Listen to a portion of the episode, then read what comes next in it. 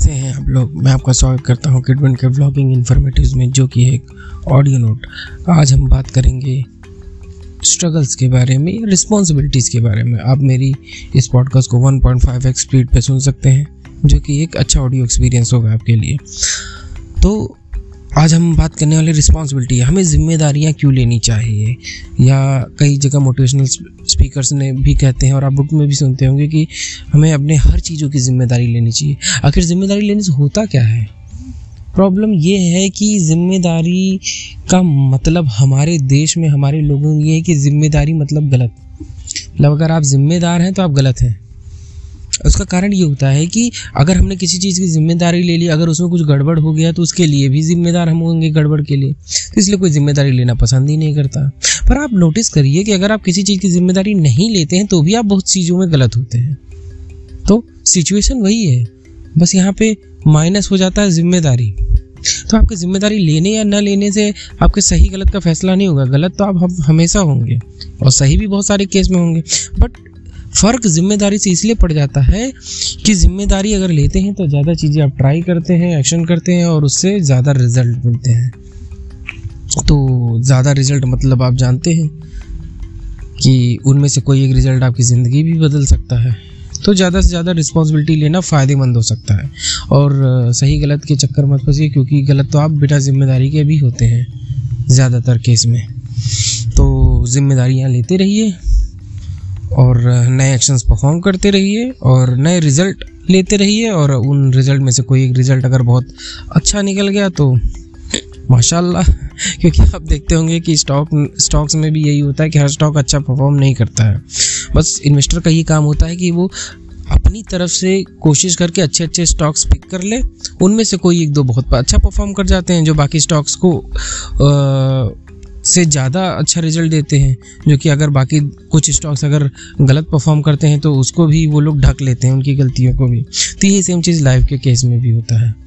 इसी को समझाने के लिए मैं एक और चीज़ बताना चाहूँगा एक्टिव वॉइस और पैसिव वॉइस आपने अगर इंग्लिश ग्रामर पढ़ा होगा तो आपको पता है कि एक्टिव वॉइस होता है पैसिव वॉइस होता है। पैसिव वॉइस में जो सब्जेक्ट होता है, उससे काम करवाया जाता है। और एक्टिव वॉइस में क्या होता है सब्जेक्ट खुद काम करता है वो। तो आपकी लाइफ को भी ऑब्ज़र्व करिए। आप बहुत सारे केस में सिचुएशंस में आपकी लाइफ पैसिव वॉइस जैसी होती है। आपको सिचुएशन काम करवाती है, आपसे सिचुएशन काम करवाती है, या आपसे आपका कोई बॉस काम करवाता है, आप खुद चूज़ नहीं कर सकते वहाँ पर और बहुत सारे केस में आप खुद चूज़ करते भी हैं। तो देखो पैसिव वाइज वाली ज़िंदगी बड़ी ख़राब होती है, क्योंकि इसमें कंट्रोल आपके हाथ में बिल्कुल नहीं होता है। तो रिस्पॉन्सिबिलिटी इसका एक अच्छा सोल्यूशन है। क्योंकि जब आप रिस्पॉन्सिबिलिटी लेते हैं तो कंट्रोल आपके हाथ में होता है। अब आपने चूँकि जान ही लिया है कि रिस्पॉन्सिबल मतलब गलत होना नहीं होता है। तो इसलिए आप ज़्यादा से ज़्यादा रिस्पॉन्सिबिलिटी लेंगे और ज़्यादा से ज़्यादा कंट्रोल आपके हाथ में रहेगा। तो आपकी ज़िंदगी एक्टिव वॉइस बनती जाएगी। यानी चॉइसेस आपकी कंट्रोल आपका तो लाइफ आपके कंट्रोल के हिसाब से चलेगी। और जितना ही ज़्यादा जिम्मेदारियाँ नहीं लेंगे, उतनी ही ज़्यादा आपको लोग आप पे जिम्मेदारियाँ डालेंगे।